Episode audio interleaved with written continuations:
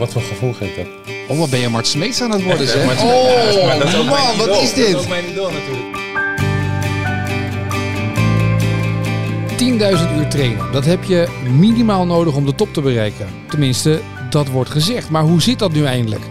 In Sportcafé De Wereld ontvang ik elke aflevering topsporters met een Olympische droom. En samen met oud-NBA-speler Francisco Elson praten we over topsport, trainen, de weg naar de top, de zoektocht en overlevingsdrang van topsporters. Deze week schuiven Nederlands beste golster Anne van Dam en onze alpine skier Stefan Winkelhorst aan in Sportcafé De Wereld. Van Dam speelt sinds dit jaar op de LPGA, de Amerikaanse Tour. En als rookie doet ze het niet onverdienstelijk. Maar haar ambities zijn veel groter. Eigenlijk topsport, als ik naar mezelf kijk, doen we ons altijd een beetje beter voordoen dan dat het daadwerkelijk gaat. Tenminste, als ik naar mezelf kijk, is het heel makkelijk om tegen Ja. je coach te zeggen: alles gaat goed, nee, ik ben niet vermoeid. eh. Onlangs plaatste ze zich als tweede Nederlandse ooit voor de Solheim Cup en ze is pas 23 jaar. Stefan Winkelhorst hoopt over drie jaar op de Olympische Winterspelen te staan op het onderdeel alpine skiën, de slalom. Je moet zo hard mogelijk gaan, dus eigenlijk zoveel mogelijk risico nemen, maar je moet toch finishen. Want als je een paal mist, dan lig je eruit. Als je er op je bek gaat, lig je eruit. Momenteel herstelt hij van een knieblessure, maar deze winter wil hij weer vlammen. We ontvangen ze vandaag op Papendal in Sportcafé De Wereld. Welkom bij eh, Sportcafé De Wereld. Eh, we zitten vandaag met eh, Anne van Dam en Steffen Winkelhorst en Francisco. Ik vroeg me alleen af, hoe moeten wij dat nou doen? Heb jij enige horeca-ervaring of niet? Want in een sportcafé moet je iets kunnen doen natuurlijk. Je Ja, kan niet tegen Ik ben, ik, ben, ik ben de bodyguard. de bodyguard. Ik sta gewoon bij de deur. Je bent en de uitsmijter. mensen- ja, ik laat uitsmijter hier. De uitsmijter. Nee, oké. laat mensen binnen of helemaal niet. Oké, nou fijn dat we ze binnen zijn eh, gekomen vandaag. Eh, Anna, welkom. Eh, net heel succesvol geweest in Schotland bij Schots Open en gekwalificeerd voor Solheim Cup. Ja. Fantastisch, toch? Ja, een beetje gekkenhuis. Dat is natuurlijk Solomon Cup is voor ons een twee jaar lang traject. En veel, zeg maar, heel lang dichtbij gestaan. En nu dat eindelijk de laatste kwalificatieweek over is, is het fijn dat we weten waar we aan toe zijn. Ja, want leg eens even uit. Hoe belangrijk is het, hoe bijzonder is het dat jij geplaatst bent voor die Solheim Cup? Eh, ja, heel bijzonder. Dus eh, eens in twee jaar is die wedstrijd eh, gespeeld. Het zijn de beste twaalf eh speelsters van de wereld, ehm, van Europa, tegen de twaalf beste uit Amerika. Ehm, dus ja, dat is eh, een elitegroep eh, waar je dan bij hoort. Dus dat is eh, heel speciaal. Wat voor gevoel geeft dat? Oh, wat ben je Mart Smeets aan het worden, zeg. Oh, maar dat is ook mijn man, wat is Dat is ook dit? mijn idool natuurlijk. Ik Dat heb jij nu met die al- man gezeten. dat is dat de belangrijkste vraag. Eh, het is nog een beetje bizar als ik heel eerlijk ben. Ehm, je denkt er heel vaak over na in die maanden als het heel dichtbij komt. Maar zoals eh, ja, maandag toen we daar waren met het hele team, ehm, dat je al je kleding krijgt en noem maar op, dan is het ineens daar. Dus dat is heel, ehm, heel bizar. Ik denk dat ik echt pas weet als we op vrijdag zo meteen starten. En ehm, ja, weet hoe die spanning eh, zal zijn. Ja, is die spanning anders dan eh, gewoon een groot toernooi spelen of je eerste keer in Amerika eh, bal slaan? Ja, zeker weten. Het is echt wat ik zeg, het is echt team tegen team. Dus je hebt publiek dat ook partijdig is. Beetje als de Ryder Cup ja, bij de mannen. dat is Ja. precies hetzelfde als de Ryder Cup. Daar ga je echt heen, of je bent voor Europa, of je bent voor Amerika. Ehm, dus dat is heel anders, weet je. Dus is toen meteen op de tribune staan eh 20.000 man eh, voor één slag te kijken. Dus dan, ehm, ja, ik denk dat ik dat wel ga voelen, ja. Moet dat dan niet meer energie geven? Ja, zeker weten. Ja, toch? Ja, dat zeggen ook de speelsters die ik sprak maandag, die het al een keer gespeeld hebben. Ja. Die zeiden echt, ja, het is zo gaaf. Je moet die spanning juist gebruiken als excitement van. Ja, Ik ja. ben hier en kijk hoe ehm, gaaf dit is. Stefan, wat is het grootste publiek waar jij ooit voor geskiet hebt? Eh, dat is de World Cup in Slatming. En dat was hoeveel man? Eh 70.000 man. 70.000. Ja, nee, ik denk even over. Jij Ja, dacht, ja. jij dacht dat er Ja, niet ja, in. laten we daar niet over beginnen. Nee. Nee, het is, eh nou, ja, dit is natuurlijk Slatming, eh, Oostenrijk, de avondslalom. eh, iedere dinsdag, eh, einde, laatste dinsdag eh, van eh, januari. En eh, ja, in Oostenrijk is het natuurlijk een gekke werk. Ja. Dan komen ze gewoon eh, met 70.000 man van heine ver eh, komen ze kijken. En weet je dan ook wie Stefan Winkelhorst is? Der Ehm, Stefan? Nou, ik, ik denk het niet. Nee? nee. Ze komen echt voor Marciesje. En eh, voor de andere Oostenrijkers. En eh, zeker als het top 30 voorbij is, dan zie je ze wel, eh, komen ze snel naar de kroeg, eh, even snel wat eten. Ook daar is Dus apres is zeg maar. niet Oh, ja, meer, die dan is- het dan is het dus niet meer 70.000. Nee, dat klopt. Nee. Maar het is wel goed om te Ja. zeggen. Ja, ja, ja, dan is het... eh, Laat, we, we hebben alpine skier in Nederland. Nee, nee, voor het eerst sinds 52 hopen we iemand op de Spelen te ja, hebben op dat ook. onderdeel. Hoop ik ook. Eh, dat- die zit Ik hier naast kijken, ons. Ik ik heb al een... eh, Heb jij een ticket al geboekt? Nee, nog net niet. Oké, maar dat is wel. eh alpine skiën en Nederland zijn nog niet twee dingen die je gelijk met elkaar. Ja, of voor de wintersport. Ja, voor de toerist wel. Ja, voor de toerist. Maar als Oostenrijk topsport... zijn ze heel blij met die Nederlanders. Ja, maar, maar voor topsport is het niet gelijk de eerste associatie die we hebben. Nee, zeker niet. Nee, er zijn er ook niet zo heel veel. Eh, ik ben nu met eh, een andere teamgenoot van mij en nog een eh, meid die vrij goed doet. En voor de rest is daarachter één jongen, iets jongere jongen. En dat, dat is het wel een beetje. En voor de rest is het allemaal jeugd. Maar ja, het is, nou ja, zei, 52 jaar geleden was een Nederlander op te spelen. En voor de rest niet. Dus, Nee. ja. Maar op welk moment denk je, nou, weet je wat? Ik word alpine skier. Welk moment denk je dat? Nou, bij mij is het gewoon bij toeval gekomen, want ik eh, ging gewoon met mijn ouders op windsport. En eh, toen op een gegeven moment lag er een brief op de mat eh, van, wil je gaan, wind, wil je al kijken wat alpine skiën is, wedstrijd skiën? Nou ja, toen een testdag gedaan en, want ja, leek me op zich wel leuk. En toen bleek ik daar best wel goed in. Toen mocht ik een weekje mee skiën met het team, nou daar was ik ook wel aardig goed in. En nou, toen mocht ik eigenlijk voor mijn ouders eh, skiën, want ik vond het hartstikke leuk om te doen. Maar je gaat niet zomaar op skiën. Kijk, op basketbal ga je. Je gaat golven, al kan 18 golven. Ja, maar je gaat niet zomaar op skiën. Ik bedoel, waar ga je dan naartoe? Er zijn drie skihallen in Nederland of vier. Of een paar borstelbanen. Hij woont en je gaat naast. Ja, of je, of je moet de rest van je leven in het buitenland gaan wonen, toch? Ja, er zijn tenminste veel Nederlandse skiers eh, die komen van de borstbaan af. Maar ik ben dus een van de weinigen die er niet van afkomt. Maar eh, ja, het is eigenlijk een beetje bij toeval gekomen bij mij. Ik voetbalde daarvoor en ik voetbalde in mijn eerste jaar ook nog. Maar daar was ik niet zo goed in als skiën. Dus eh nee, ik vond skiën hartstikke leuk. Dus eh, ja, zo ben ik gewoon een beetje Hoe ingerold. merk je eigenlijk dat je goed bent in skiën? Eh, niet. ja, op dit, zeker. Ah, het is heel moeilijk. Kijk, op Nederlands niveau ben- was ik al vrij snel, vrij goed. Maar Maar- ja, als je drie mensen hebt, is het heel makkelijk. Ja. Nou, oké, dat was in de je jeugd. dat er misschien, nog drie zijn, 100. ja. Ik denk met de EK toen de tijd deden er 200 mee. Oh, dan moet je Nee, ook kwalificeren. Dus voor de je- in de jeugd is nog wel vrij actief. Maar vooral op, als het natuurlijk eh, 18 plus, dan eh, haken ze meestal wel af. ja. Het is natuurlijk een dure sport. En op een gegeven moment, ja, er moet ergens, het geld moet ergens vandaan komen. Dus dat is wel vaak het probleem eh, om eh, lang door te gaan. Ik las 30.000 euro per jaar heb je om rond te komen ongeveer. Ja, dan, dan wel, wel vrij minimaal bezig. Ja. En dat is dan, dat is, op, is, op, dat, op mijn niveau is het niet genoeg. Nee, dat is niet genoeg. Nee, is nee. dat dan, dan, dan het, eh, het lichaam onderhouden of is dat de spullen? Nou ja, eigenlijk uh, grootste deel is gewoon salaris van de trainer. En het eh, hotel, overnachtingen, reiskosten. eh, Ja, als je dan al op een bepaald niveau bent. ja, nee, klopt. Nou, kijk, weet je wat, eh, je, de, is eigenlijk alle trainers moeten eigenlijk fulltime de BNB zijn. Want als je natuurlijk eh, in de winter, ja, je, kan niet zomaar even weg. Je woont gewoon, of het is heel Werk je veel met, een, ook daar. met je Nederlandse nationaal coach? Of heb je nou, tot eh, een aantal jaar geleden ik wel altijd een Nederlandse coach. Alleen nu heb ik Amerikaan. Oké. En nog een, een Italiaan. Dus ik zit nu in, het- in een team met allemaal eh, internationale. Eén mijn Nederlands teamgenoot ook, Maarten. En voor de rest eh, drie, drie Belgen. Nog wat eh, Ja, Oostenrijkers, wat Zwitsers. Een soort eh, Solheim Cup eigenlijk. Ja, ja, Ja. dit van alles wat. En Australië nog in mijn team. Dus eh, Italianen. Dus, eh, ja, het is een, eh, nu is het een zeer internationaal gezelschap in mijn team, ja. En jij hebt een Nederlandse coach nog. Nee, daarom vroeg ik het ook. Ja. Natuurlijk, in golf is in Nederland natuurlijk ook niet zo heel groot. Ehm, ze hebben ook niet heel veel goede coaches. Ik heb op een gegeven moment, eh, nu bijna 2,5 jaar terug geleden, ben ik met een Deense coach gaan werken die ook veel eh, bij ons op de tour was in Europa en Amerika. Ehm, en ja, train ik dus ook met Denen. En, eh, Maar Denemarken is ook een van de landen waar veel naar wordt gekeken, toch door de NGF, hoe die dat hebben Ja, gedaan en hoe daar golfers worden hebben- opgeleid. Die hebben een hele duidelijke structuur hoe je echt van jongs af aan eh, getraind wordt en eh, wedstrijden speelt. En die hebben een hele grote vijver met eh, heel veel goede jeugd. Hoe heb je zo'n trainer gevonden? Internet. Ik, Denk je? nee, ik ken hem al ehm, vrij lang. Eh, sinds ik 14 ben speel ik eigenlijk alle internationale wedstrijden al in Europa. En hij was altijd de bondscoach van de Denen. Ehm, en op een gegeven moment speelde ik een wedstrijd, ehm, een keer in de laatste flight, dus voor de overwinning voor een iets kleiner toernooi. Speelde ik samen met een Deense meid en ik won, maar ik was eigenlijk helemaal niet tevreden, want ik was al langere tijd dat het met mijn coach iets minder liep. En hij zei van, joh, wat is er aan de hand? Zo heb ik je nog nooit gezien en noem maar op. Ik zei, nou, het gaat niet zo goed, ik wil dit en dit veranderen. En ehm, toen zei hij heel snel van, ik denk eigenlijk precies hetzelfde over, kom een keer langs. En vanaf daar zijn we toen begonnen. Dus.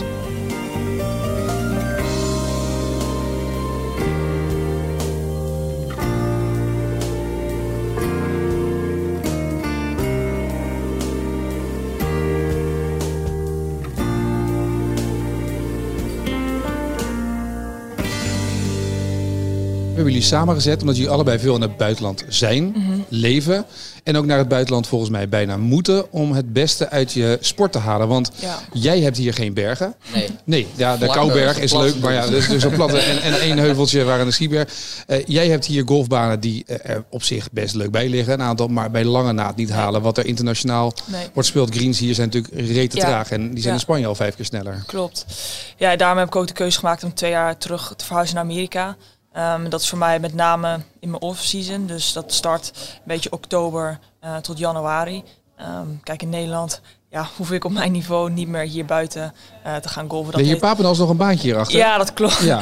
Maar dat heeft voor mij geen zin. Daar ga ik mijn niveau niet mee verbeteren. Eh, dan ligt het echt aan wat je zegt, de snelheid van de greens, de kwaliteit van het gras. Dat is ja, zeker in Amerika en Orlando, waar ik dan woon, eh, de hele winter door gewoon perfect weer. Ja, Eh, voor duidelijkheid Francisco, als je put zeg maar in het buitenland, als je, je hoef je die putter bijna niet te bewegen, want die bal rolt toch wel. Sowieso. In Nederland moet je echt zeg maar kracht zetten, wil je überhaupt de bal nog bij het putje krijgen. Ja, precies. dat is echt de wereld van verschil. Ja, Ja, Thanks voor de tip. dus als we ooit Als een keer naar het buitenland eh, gaan golven, dan weet je dat alvast. Hè? dat, ja, ja. Moet nog een beetje oefenen. Zeker weten. Ja, een klein beetje Ik heb maar het hè? een beetje geprobeerd. Ja, niet makkelijk hè. Ja, echt wel. Als topsporter denk je dat je alles kan. het was geen drie punten die je erin moest gooien. Hè? Daar leek het wel op. Nou, dat leek Ja, het ik wel op. Ja. Nee, nee, ik heb het een paar keer geprobeerd, maar eh, ik ben er geen ster in. Nee, het is echt... Ik kan er wel wat ehm, tips gebruiken, maar ja, ik heb ook niet echt een goede coaching gehad. Hè? nee, Ga je nou naar mij als ga, coach? hè? ga ik jou een keer eh, een paar tips geven. Dus ik wilde eigenlijk al iemand voorstellen, hoe ben je eigenlijk aan je coach gekomen? Maar toen dacht ik van, weet je wat, ik kan Etienne niet echt naar voren schuiven. hey, Ik Leuk. vind het wel hartstikke leuk om te doen. Golven? Ja, ja, ik doe het wel. Ja? Ja, nou ja, ik heb van de week voor het eerst weer een rondje gespeeld na mijn kruisbandblessure. Dus eh, normaal doe ik het wel iets vaker. Alleen ja, heel veel tijd heb ik ook niet voor. Maar... Maar heb je wel een handicap? nadeel, hè? Ik ben maar Ja, iets van, eh denk ik, Ja, 14 dagen. moeilijker. Handicap 14? Ja, ja, Hij speelt gewoon met handicap 14. Nou, dat is best netjes. Ja, dat is best netjes toch? ja. Maar Maar je je nooit dat, de eagle geslagen. heb je hole in one geslagen? Nee, nee, dat is ook een eagle. Ja, dat is, dat ligt aan een paar drie baans dat in Eagle, ja. Ja. Ehm, hoeveel hole ones heb jij geslagen? Eh, ik heb er drie. Hey. Maar nog nooit in een toernooi. We hebben natuurlijk vaak dat je in een toernooi of een auto kan winnen. Of, eh, Oh ja, ja, ja. dat is het meeste waar het bij ons pro's om gaat. Dat je Ja. het op het goede Hoeveel moment... auto's eh, heb jij nu? ja, nul. Nul. Joost heeft een Audi ooit gewonnen. Joost Luit heeft ooit een Audi gewonnen Ja. hè? in Zuid-Afrika, Ja. geloof ik, een one. Ja, volgens mij Maarten Lafeber heeft er iets van 12 of 14 of zo. En ook iets van 8 of 9 keer dat er een auto op stond. Het gaat die- om pieken op het die juiste is, eh, moment, Anne. kei daarin. Ja, je moet op het juiste moment pieken. Dat toernooi niet winnen, maar die auto Ja, is dan precies, een, een ja. hoofdprijs. Ehm, we hebben ook, het gaat ook over trainingsuren. eh, dit soort, eh, se- hoe ziet jouw trainingsweek eruit? Ja, nu wat anders. Je bent geblesseerd geweest. Ja, nou meestal nu op dit moment eh, vaak eh, twee, drie keer per week krachttraining. En eh, nu ga ik twee keer per week ook naar de fysio. En daarnaast is het eh, ja, mobiliteit, eh, conditie opbouwen. Eh, al die kleine dingetjes eromheen vooral. Want de zomer is voor jou conditie opbouwen. Ja, conditie, kracht, coördinatie. eh, ook wel veel skiën normaal hoor. Of Ja? veel. Meestal, eh, eigenlijk mijn team is nu in Nieuw-Zeeland aan het trainen. Een week of zes. En ehm, ja, dus het skiën gaat op zich wel door. Maar het is ook materiaal testen en kijken. Ja, kijken ja, het is toch een vrij technische sport. Het duurt vrij lang voordat je echt goed bent. Dus je moet wel echt wel die uren maken op de skis. Maar heb je 10.000 uur nodig op de skis om een goede skier te zijn? Wij zeggen wel skiën vaak dat het meer is dan 10.000. Ja? Ja, ja, ja. Dat is wel een beetje wat in het circuit wel gezegd wordt. Maar hoeveel uur is het dan? Eh, kijk, in de World Cup kijkt, nou, als je eh, jonger dan 21 zijn ze niet. Nee? Nee. En eh, eigenlijk de gemiddelde is eh 6, 27, 28. Voor mij, ik denk gemiddelde World Cup winnaar is meestal 7, 28 of zo. Dus je zit nu in je beste jaren ongeveer. Ja. Ja, de Olympische Spelen jaar was gewoon iemand die 35 was. Dus eh, het is wel echt eh, een sport over van de lange adem. Ja. Is dat bij, bij golf ook zo? Ja, zeker weten. Ik denk zeker bij de mannen. Die spelen ehm, heel lang door. Ehm zijn soms echt nogal 45. Je hebt natuurlijk nu ook de Champions Tour, dat is 50 plus.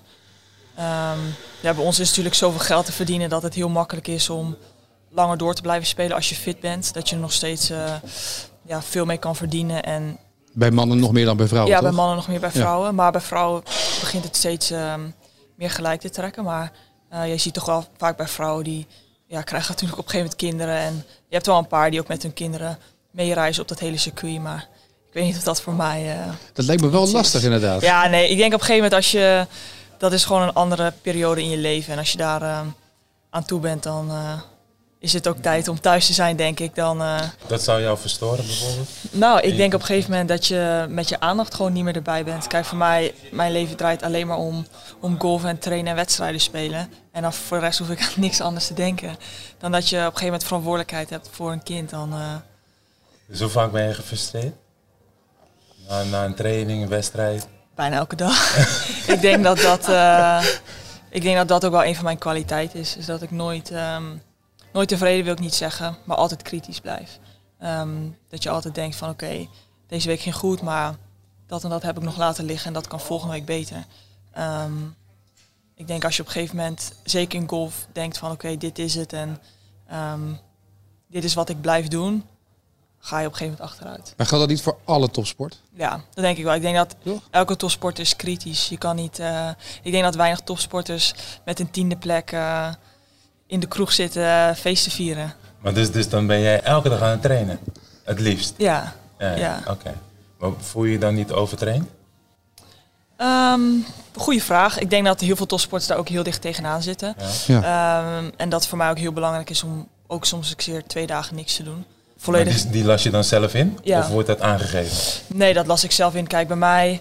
Ja, ik ben, Wat, wat wil je nou, wat, je zit nu naar mij te kijken, wat wil je nou hiermee bewijzen? Helemaal niks. Ik zit alleen te kijken naar jou. We hebben voor de duidelijkheid, we hebben een hele discussie gehad. In, nee, we hebben in de auto een hele discussie hierover gehad. Ja. Over waar dan data eh, je kan helpen of waar Mhm.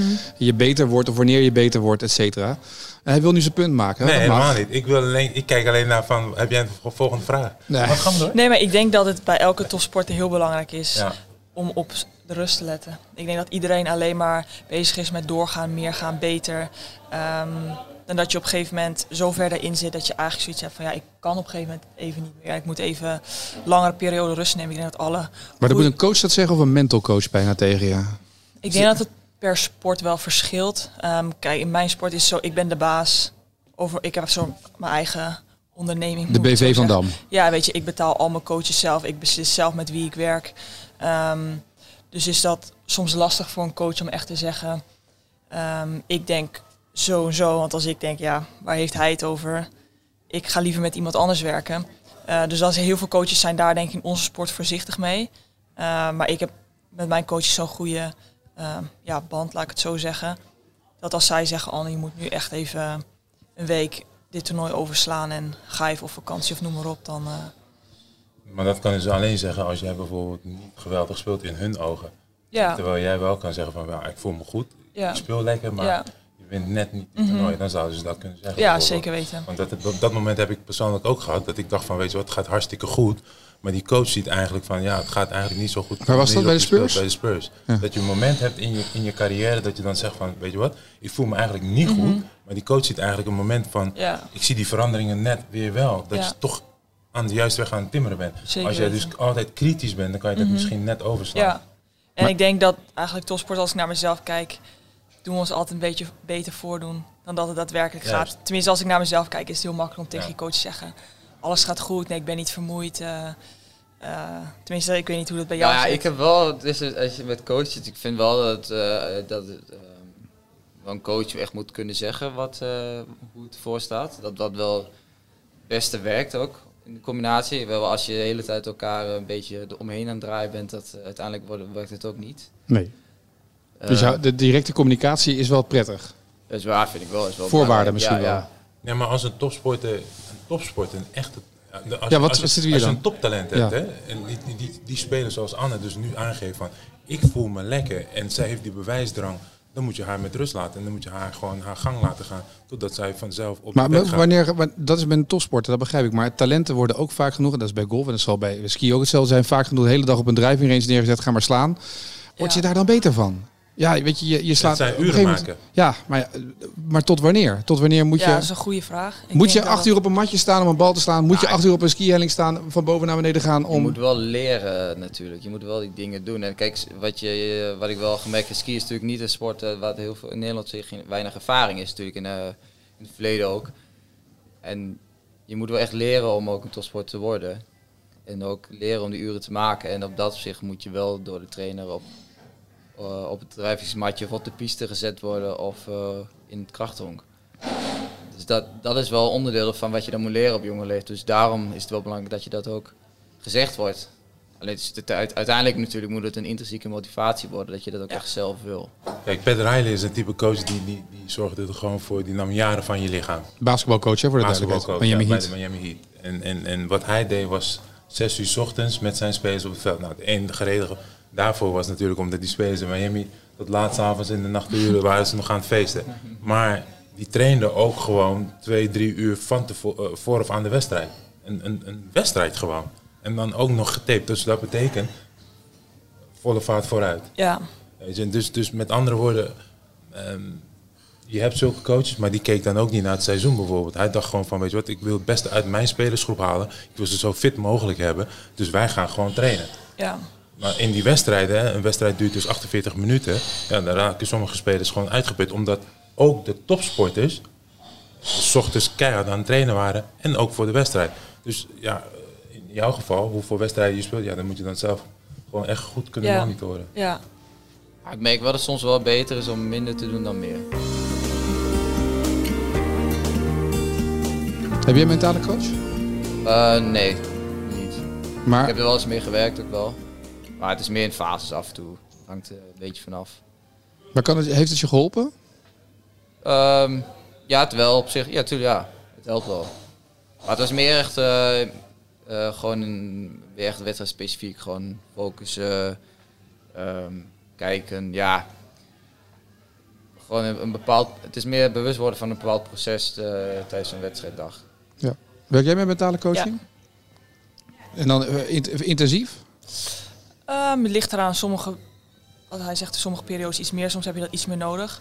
Maar wel constant ehm, ben ik daarmee bezig. Want met, eh, golf mentaal spelletje natuurlijk, toch? Dat ja, is- 90 procent. Ja. Ik denk dat iedereen die wel eens eh, gegolfd heeft, daar na twee minuten al achter is dat het ehm, bizar mentaal is. Hoe kan je de ene bal nou perfect raken en de andere totaal missen? Zeker in het begin, bij mij ligt dat verschil. Kan ik hem kaars rechts slaan en twee of drie meter rechts Zegt het daar met de mooiste swing van de Tour. Hè? Ik bedoel, dat, de, de, de filmpje wordt overal vertoond steeds. Iedereen zegt het maar de beste swing. Maar Wanneer heb je hem precies nodig? Op welke momenten? Mentale coach bedoel Ja. je? Ehm, ja, ik heb altijd zoiets van als het bij mij goed gaat, dan gaat alles goed. Dan kan ik echt gaan spelen en dan ga ik maar door en door en door. En dan denk ik eigenlijk niet zo bewust bij na van hoe goed het daadwerkelijk gaat, zodat ik die dag klaar ben. En zie van wow, dat was... eh, Maar ik ben wel benieuwd, dus, als jij een, een, eh, na zo'n bal loopt en wil hem slaan, wat is het proces dan waar je door gelooft? Ehm. Nou, wij kijken, bij ons is de wind vaak heel belangrijk. Dus wij kijken altijd heel erg waar de wind vandaan komt. Dat halen we, houden we de hele dag eigenlijk goed in de gaten. Ehm, we kijken bijvoorbeeld als je het hebt naar een slag naar de green. Kijken waar de pinpositie staat, dus waar de vlag precies in de green staat. We maken heel veel notities ehm, hoe de slopes rond de pinpositie gaan. Dus gaat de bal terugspinnen, gaat de bal naar links spinnen. Kan je beter voor de vlag blijven of achter de vlag. Dus daar, aan de hand daarvan bepalen we eigenlijk een zone waar we de bal in willen slaan. Zodat ik de beste kans heb om op die hole een birdie te maken. Ehm, en dan kijken, oké, hoe firm eh, zijn de greens? Dus gaat de bal doorstuiten of zal die redelijk snel stoppen? Ehm, en dan kijken we daarbij, daarna bij, oké, wat is de afstand? Ehm, daarna kijk ik ook welke club past daarbij. Is het een volle 8, een halve 9? Eh, als ik, hem, ik kijk het meeste naar, als ik hem niet perfect raak, met welke club lig ik dan nog het dichtst bij? Want dat is bij onze sport waar het om gaat. het is eigenlijk alle risico's zoveel mogelijk uitsluiten, toch? Om Ja. zo dicht mogelijk Ja. bij die Ja, birdie te komen. Dat Of je kan kan... zeker niet als je een chocomel op hebt. Nee, en zeker niet als je er twee op Ja. hebt. Met slagroom. Zo? Maar ik ben nu wel weer gekalmeerd dus. Ja, zich, wat ook wel moeilijk is aan skiën, en dat is wel een beetje vergelijkbaar met golf, is dat je, ehm, kijk, je hebt maar één kans. Ja, En je moet ja, 60 palen in een run. En je moet, je moet zo hard mogelijk gaan. Dus eigenlijk zoveel mogelijk risico nemen, maar je moet toch finishen. Want als je een paal mist, dan lig je eruit. Als je er op je bek gaat, lig je eruit. Dus je moet eh, gelijk in één keer goed doen. Nou ja, en je hebt, eh, soms bij World Cup heb je start en is het gelijk eh 70% stijl.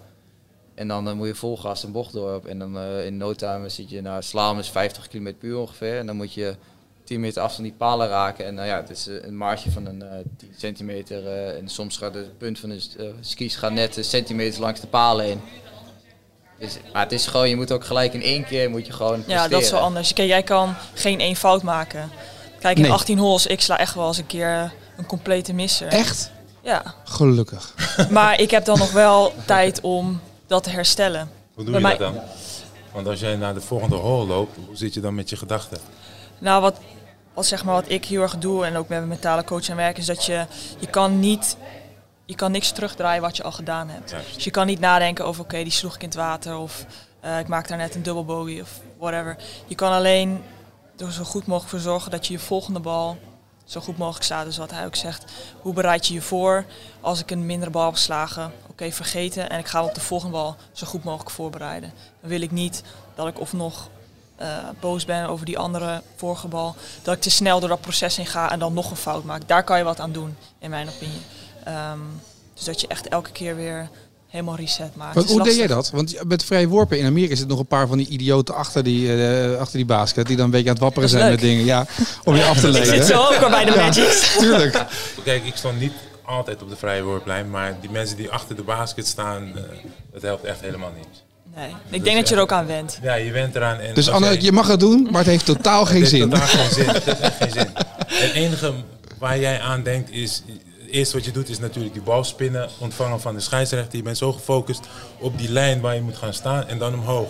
En dan zie je echt niet meer die mensen. Bijvoorbeeld, Nee. je kan nog wel even kijken naar die gasten die met zo'n ballonnetje achter de basket staan te zwaaien. Maar zodra je dat hebt gezien, is jouw enige focus Ja. maar die ring. Ik denk dat je daar ook wel aan went. Ik bedoel, ik weet Ja. nog wel de eerste keer dat ik in Amerika speelde en het rijdik bij mij op hol 1 stond. Dan kijk je ook naar iedereen van, oh die, die. Ja, nu, je kijkt er niet meer naar. Maar, maar, maar als jij moet slaan bijvoorbeeld, hè, dan hoor je nog wel, dan hoor je nog eerst wel geluid en daarna is het ineens weg. En als iemand dan, hoor je dat dan?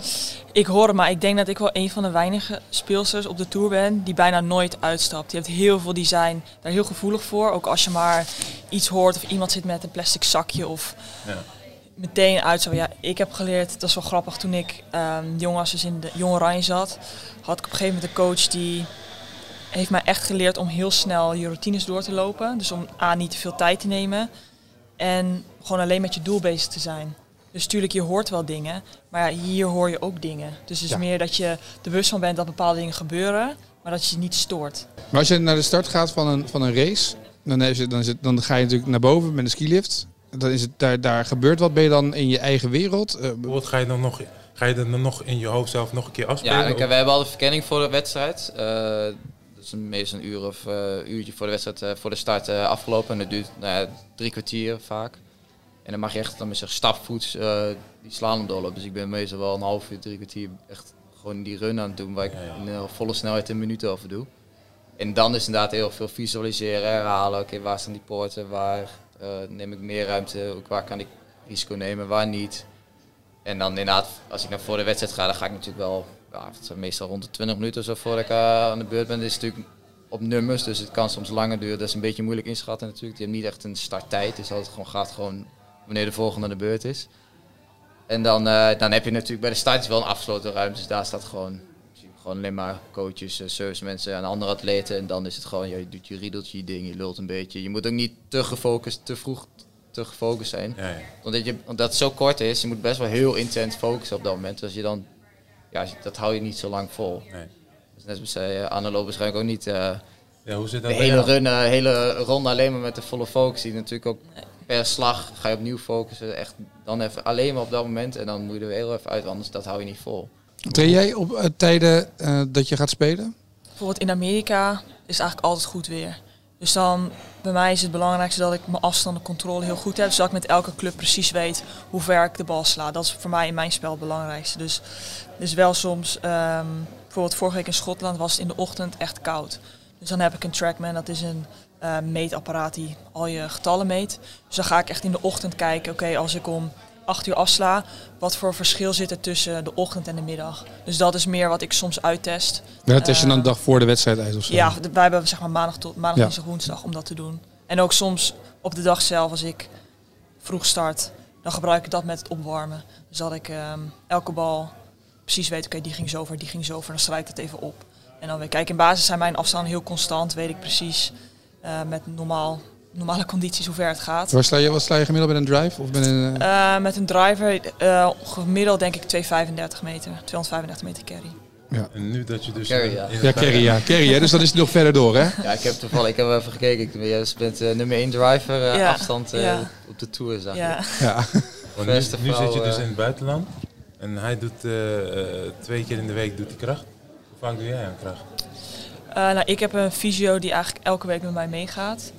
Um, dus ik word elke dag behandeld en doen we, ik, meestal is het half en half, dus voor de helft behandelen en voor de helft echt mobiliteit, stabiliteit trainen. Dus dat doe ik sowieso elke dag, uh, 30 tot 45 minuten. Ook voor de wedstrijd? Uh, nee, maar ik doe altijd na de wedstrijd. Okay. Voor de wedstrijd hoef ik nooit losgemaakt te worden, dat vind ik niet echt fijn.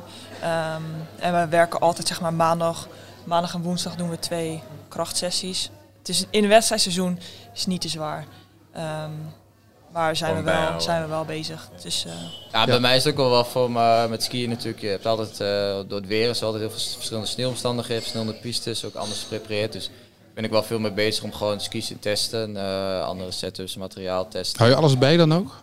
Uh, ben je een soort sneeuwspecialist geworden? Kan je, aan, aan, je pakt sneeuw in je hand en je weet... Nee, maar... nee, dat niet. Dat niet nee. nee maar ik kan, me, ik kan me voorstellen, je ziet van nou, dit is de sneeuw. Dit is... Nou, ja. het is toch wel weer voelen. Het is echt ja. voelen gewoon. Maar in hoeverre helpt data jullie? Want je ziet ook dat tegenwoordig steeds meer apparaatjes, Trackman noemde jij al, uh, voorbij komt. Hoe ver helpt data jullie? Ja, ik, het is ja. Um, of ik, is skiën de enige sport in de wereld waar geen data in is? Wel, ik, Hij doet met swingen, toch, zei je? Ja. ja. Ik ben zelf wel best wel van de cijfers, maar een beetje lastig aan skiën is dat het, dat het zo anders is iedere keer. Dat het eigenlijk bijna niet uh, bij te meten is, denk ik. En ja, anders moet je zoveel geest misschien bijhouden en zo. Maar kijk, bijvoorbeeld, iedere de slalom wordt gezet, dus altijd anders. De piste is altijd anders. Uh, de, ja, als je met maar trainen, staat en met anders staat, het is het, het gevoel, het is... Maar of je spieren in het rood zitten of wanneer je moet stoppen, dat kan je met data wel zien al, toch? Of dat je rust moet pakken. Ja, wel natuurlijk. Je traint wel met hartstikke om en uh, je houdt wel bij wanneer je je hebt welke programma, met hoe, hoe je belasting is, uh, hoe dat gaat.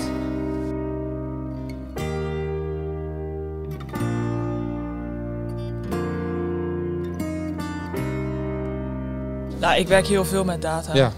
Sowieso in de winter doen we altijd heel veel 3D uh, metingen. Dus dan heb je echt allemaal sensoren over je hele lichaam. En dan zie je hoeveel snelheid je maakt. Of je heupen eerst bewegen, je bovenlichaam. Dus dat is echt heel gedetailleerd. Maar dat weet ik zelf ook niet alle getallen van. Dat is echt iets wat mijn coach doet. En mhm. met specialisten um, overlegt. Wat ik zeg, in het seizoen ben ik heel erg bezig. In mijn oefendagen met Trackman. Dus um, hoeveel graden kom ik van binnen, van buiten. Hoeveel spin geef ik aan de bal. Um, hoe ver gaat de bal? Dus daar ben ik heel erg mee bezig.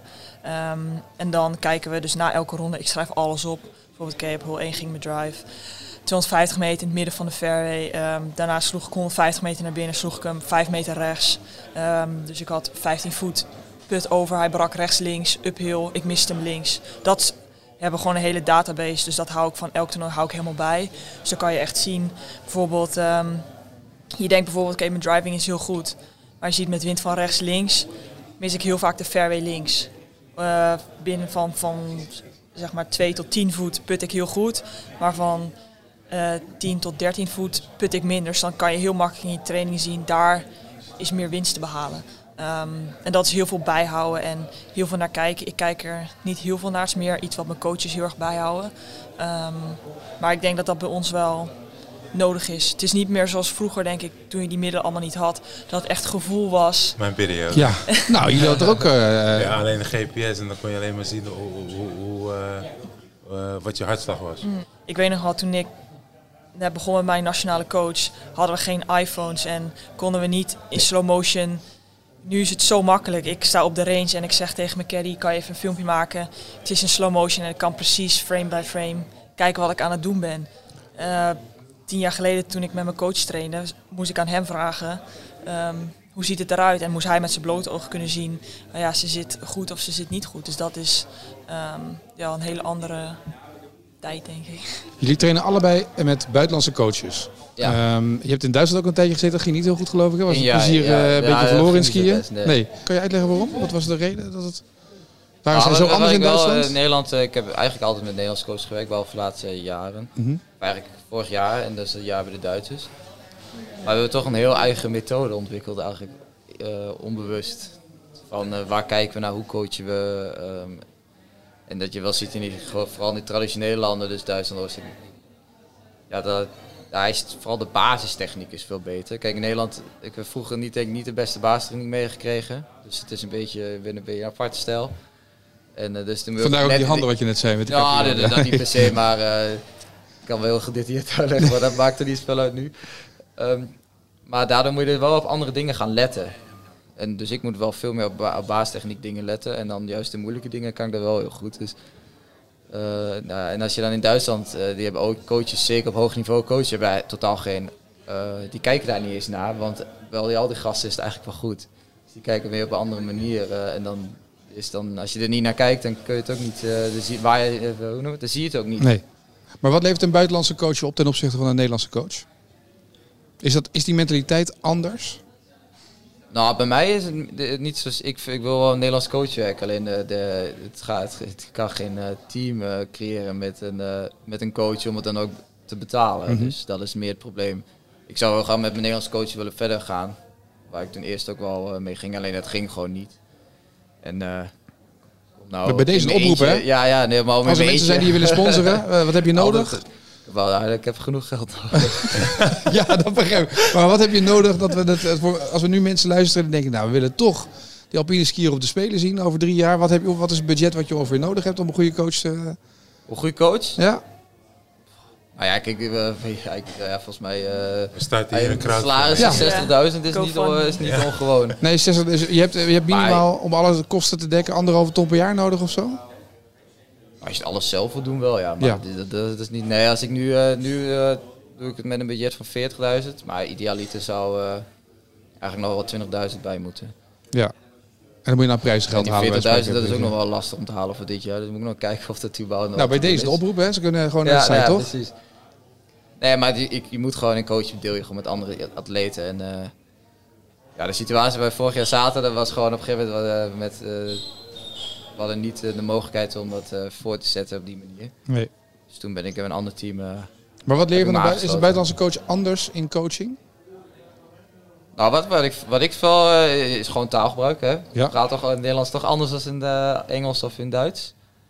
Ehm non-verbale communicatie is altijd wel heel belangrijk. Eh van die kleine dingetjes. En wat is... Nou ja, kijk, Amerikaanse coach van gewoon veel directer. En eh, misschien ook wat, eh, wat meer van gewoon doen, weet wel. Terwijl Nederlandse coach, ben ik meer gewend is toch meer, nou, hoe is het gevoel, hoe loopt dit? iets, meer, iets meer interactie. Ja. Daar is de coach toch wel meer het directe van, ik ben de baas en ik doe het. Zou je helemaal niet verwachten van Amerikanen dat ze zo direct zijn. Ja, maar dat kan hier toch ook? Ja, Ja, dat kan zo? ook wel. Ja, dat kan ook wel. Alleen denk ik dat als jij hier een Nederlandse coach bent, dat, dat er andere factoren meespelen bijvoorbeeld. Waardoor je dus eigenlijk de eh, in diezelfde band zit van, weet je wat, ik ken jou, je bent een Nederlander, wij moeten eigenlijk samenwerken. En dan, dan heb je wel eens een meningsverschil en dan gaat hij gewoon weg. Bijvoorbeeld in Amerika kan je nergens naartoe, want je zit in Amerika. It's either my way or the highway. Dus ik denk wel dat het gewoon kan hoor. Eh, Ja, natuurlijk, je moet een goede, goede samenwerking... Ja, het is ook wel een goede samenwerking. Je moet uiteindelijk wel... eh, anders uh, dat heeft Nee, tuurlijk. Dat geen heeft zin. geen zin, nee. Nee, precies. Maar heb jij van een- een Deense coach eh, we- wezenlijk andere dingen geleerd? Omdat die eh, mentaal anders in zit of harder zijn of directer zijn? Of wat is het? Ehm, nou, ik denk wat bij mij het grootste verschil, verschil was waar ik op een gegeven moment ben geswitcht, is dat ik met coaches wil werken die met betere speelsters of spelers hebben gewerkt of op dat moment werken. Ehm, dus dat je echt kan zien. Kijk, in Nederland was ik vijf jaar lang op rij de beste. Dus als ik dan bij mijn coach kwam, is ook alles snel goed. Terwijl ik zoiets had van ja, maar ik ben nog niet in de wereldtop waar ik wil zijn. Ehm, dat op een gegeven moment toen ik met een andere coach ging werken, die kon heel makkelijk zeggen: dit onderdeel, deze bal met deze spin moet je beter beheersen, wil je een, next een volgende stap maken. Ehm, dus dat was voor mij het grootste punt waar ik op een gegeven moment zoiets had van: ik wil met coaches werken die met de absolute wereldtop hebben gewerkt, omdat die beter aan mij kunnen uitleggen: Ja. dit is goed en dit moet je echt beter. Of Ja. moet je meer skills ontwikkelen. ja, die coach heeft gewoon een track record. Ja. Ja. ik bedoel, je gaat bij in de NBA met Popovic trainen of je, je sluit je aan bij die ploeg omdat hij meerdere malen kampioen is geweest. Dus die man heeft een bepaalde ervaring. Ja. En nu moet jij zeg maar zelf je eigen weg vinden in die groep. ja. Voor, voor jou. Zeker van oké, hoe ga ik mezelf verbeteren zodat ik ook bij die top kan aansluiten. Dat ook voor jou natuurlijk. Maar ik denk natuurlijk Ja. dat ook wel, als jij naar, naar, naar Oostenrijk gaat, waar de cultuur al van het skiën zit, of Zwitserland, waar dat zo Ja, ingebakken zit, ja. dat daar ook een andere cultuur überhaupt voelbaar is. Zoals eh, golf in Amerika. Weet je, Amerika is een prestatiecultuur. Is Ja, maar, dat is compleet. toch, maar dat is juist normaal. Ik bedoel, als jij naar eh, Oostenrijk gaat, dan zijn de toppers. Ja. Hè, En jij komt van een klein landje waar eh, hè, slalom niet zo groot is, bijvoorbeeld. Hè, alpijn s- skiën. Maar dan moet jij zelf die mentale switch, hè, die knop moet Ja, je zelf zeker eh, indrukken of omdraaien. En dat geldt ook voor jou. Je bent naar het buitenland. Ja, je gaat niet naar het buitenland om te zeggen van weet je wat, ik ga hier feesten. Nee. Je gaat naar het buitenland om je prestatie en jouzelf te verbeteren uiteindelijk. Maar uiteindelijk is dit natuurlijk de mentale waar we het aan het begin ook over hadden. De, de intrinsieke motivatie die bepaalt of je verder komt of niet. Ja, of je, tevreden bent wat je, je doet. Ja, ja, en, en helemaal als je, eh, jij moet naar het buitenland om te skiën. Want daar heb je eh, nou eenmaal bergen die wel met sneeuw bezet zijn in plaats van met fietsers. En jij moet naar Amerika of naar, Europa in. Dus je moet continu van huis zijn. En die knop mentaal omzetten heb jij ook gehad. Maar je dat- bent ook dat- eh, wat is het, ook 15 jaar weg geweest? Ja, 18 jaar. Maar dat is sorry. ook iets wat zij zelf willen natuurlijk. En dat vind ik juist mooi. Zij zeggen, ja, ik wil beter. Dus ik ga van mijn ene coach ga ik naar de andere. Omdat die meer ervaring heeft. Want ik wil de top bereiken. En zij zegt net, ja, ik ben nooit tevreden. Dat is echt die topsportmentaliteit. Dus daarom moest ik ook lachen. En daarom keek ik ook naar jou. Maar bij hem ook. Ik bedoel, hij is twee jaar lang... Hij is twee keer geopereerd aan zijn knie. En hij zegt, ja toch? Ja. En hij wil nu nog gewoon die stap maken. Ja, dat vind ik... Weet je, dat geeft mij meer energie om te zeggen van wauw, ik kan nog. Nee, helemaal niet. ik ben gewoon helemaal klaar. Nee. Pas nou op, want zometeen word je nog gebeld door de basketballbond Nee, of je nog mee wil doen. chocomel. Ik heb chocomel. Dus Choco, dat is het. daar alleen met chocomel gaan we nog aan basketballen krijgen. Zo meteen bellen al die Nederlandse ploegen op of je nog een jaartje... Dat denk ik ook, ja. En wat zijn eh, nu de plannen? Jij, moet, eh, jij bent met je, met je knie aan het revalideren. Ja. Dus jij moet... Nou ja, ja, verder met revalideren. We kijken, eh, ga nu de skis op even het eerst. Even kijken hoe dat eh, voelt. Maar eh, ja, het is gewoon eh, verder bouwen. Maar wanneer hoop jij weer wedstrijden te kunnen gaan skiën? Is, is dat deze winter nog of heb je alles gericht op volgend jaar? Nee, nee, wel deze winter. Ja, nee. De eerste World Cup is begin november voor mij. Dan zit ik op negen maanden, dus ja, het zou kunnen. Ja. Het zou Is er, kunnen. niet, is er niet een simulator waar je eerst op kan beginnen? Nee, Dat je- nee, Nee, al, die al die technologie, man, dat kan ja, ik niet weet niet. Je begint over data. Ik denk van, weet je wat, ik maak het voor hem Je makkelijk. kan een borstelbaantje doen, toch? Klein baantje Ja, blijft dat de ik. ja. En die blijven rollen Ja, en maar zo. ik vond het ook in de hal of in, eh, op zijn borstwal. Het is gewoon niet te vergelijken. Gewoon. Ah. Sneeuw is zo anders. Het is echt eh, heel apart. Oké, ja, ik kan wel wat snel naar je toe gooien en zo. Ja, dat Nee, bijvoorbeeld, dit- dit- met- soms denken mensen wel dat je heel, ja, je hebt in Nederland kun je heel veel in de hal trainen. Ja, dat is op zich wel waar. Maar eh, de hal is eh, totaal niet te vergelijken met eh normale piste. en al helemaal niet te vergelijken met een World Cup. Ja, Dus na een paar keer skiën in de hal, voor mij op mijn niveau is het eigenlijk wel, het gaat meer om een beetje techniek. De slaamskiën, totaal bijna niet zoveel zin in de hal. Ja. Ja, Anne, jij bent even heel kort in Nederland. Eh, ja, ik ben eigenlijk, denk ik, in jaarbasis misschien vier tot vijf weken per jaar in Nederland, zoiets. Ehm, omdat ik, ja, ik woon en speel natuurlijk voornamelijk in Amerika. En hoe zit je om, om die kaart te behouden op de LPGA? Nou goed, zeker vorige week was een goede Ja. stap. Ehm, de top 100 behoudt per jaar zijn kaart. Volgens mij sta ik nu rond de 70ste positie, dus dat is in basis wel goed. En ik speel er nu nog vier, dus hopelijk kan ik nog mooi in die top 60 eh, komen. En ja, als rookie de Asia Swing halen, zo noemt het dan. Dat gebeurt bijna nooit. Dus het zou heel mooi zijn eh, om dat dit jaar eh, nog te lukken. Ja, dat zou fantastisch zijn om zo Amerika te eindigen. Ja, Eh, het was wel een mooie podcast zo, toch? Goed begin, Ja, toch? Ik denk het ook. Ja? Onze eerste podcast. Jij gaat eh, binnenkort de golfbaan op en de skibaan op, heb ik eh, begrepen. Ja, op de Playstation. op de PS. Ja, op de PS. Als je wel les wil, hoor, je bent welkom. hè. ja. Jongens, dankjewel. Heel veel succes. Eh, en eh, ik zie jou bij de volgende afspraak. Bij de volgende sportcafé het weer open is. Inderdaad. Als uitsmijter heb je het, moet ik zeggen, uitstekend gedaan vandaag. Dankjewel. Dankjewel. Ik gooi jou ook zo meteen eruit. Ja.